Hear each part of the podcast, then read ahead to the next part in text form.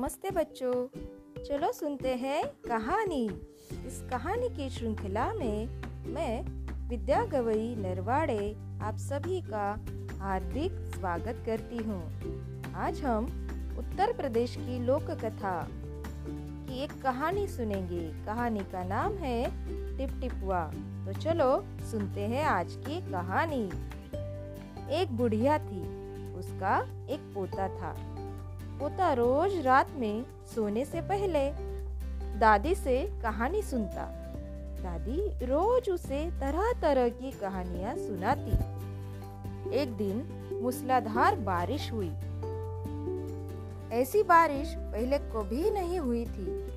सारा गाँव बारिश से परेशान था। बुढ़िया की झोपड़ी में पानी जगह जगह से टपक रहा था। टिप टिप टिप टिप बात से बेखबर पोता, दादी की गोद में लेटा कहानी सुनने के लिए मचल रहा था। बुढ़िया खींचकर बोली, अरे बचवा, का कहानी सुनाए? ये टिप टिपवा से जान बचे तब ना? पोता उठकर बैठ गया। उसने पूछा, दादी, ये टिप टिपवा कौन है? टिप टिपवा क्या शेर बाघ से भी बड़ा होता है? दादी छत से टपकते हुए पानी की तरफ़ देखकर बोली हाँ बचवा, न शेरवा के डर, न बघवा के डर। डर तडर टिप टिपवा का डर। संयोग से मुसीबत का मारा एक बाघ बारिश से बचने के लिए झोपड़ी के पीछे बैठा था। बेचारा बाघ बारिश से घबराया हुआ था। बुढ़िया की बात सुनते ही वह और डर गया। अब यह टिपटिपा कौन सी बला है? ज़रूर यह कोई बड़ा जानवर है। तभी तो बुढ़िया शेर बाघ से ज़्यादा टिपटिपवा से डरती है। इससे पहले कि बाहर आकर वह मुझ पर हमला करे, मुझे ही यहाँ से भाग जाना चाहिए।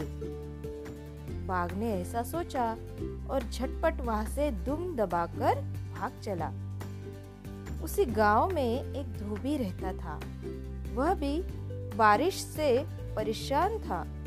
आज सुबह से उसका गधा गायब था।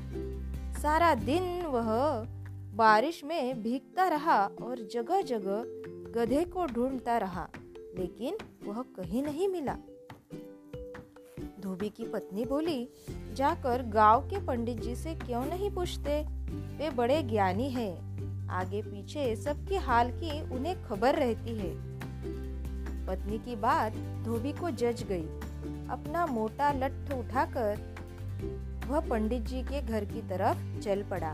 उसने देखा कि पंडित जी घर में जमा बारिश का पानी उलिच उलिच कर फेंक रहे थे। धोबी ने बेसब्री से पूछा, महाराज, मेरा गधा सुबह से मिल नहीं रहा है।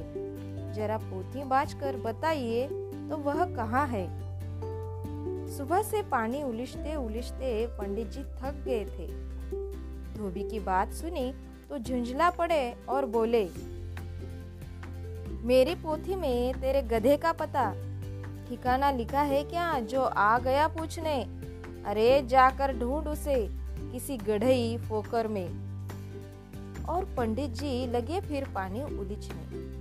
धोबी वहाँ से चल दिया। चलते चलते वह एक तालाब के पास पहुँचा। तालाब के किनारे ऊँची ऊँची घास उग रही थी। धोबी घास में गधे को ढूँढने लगा।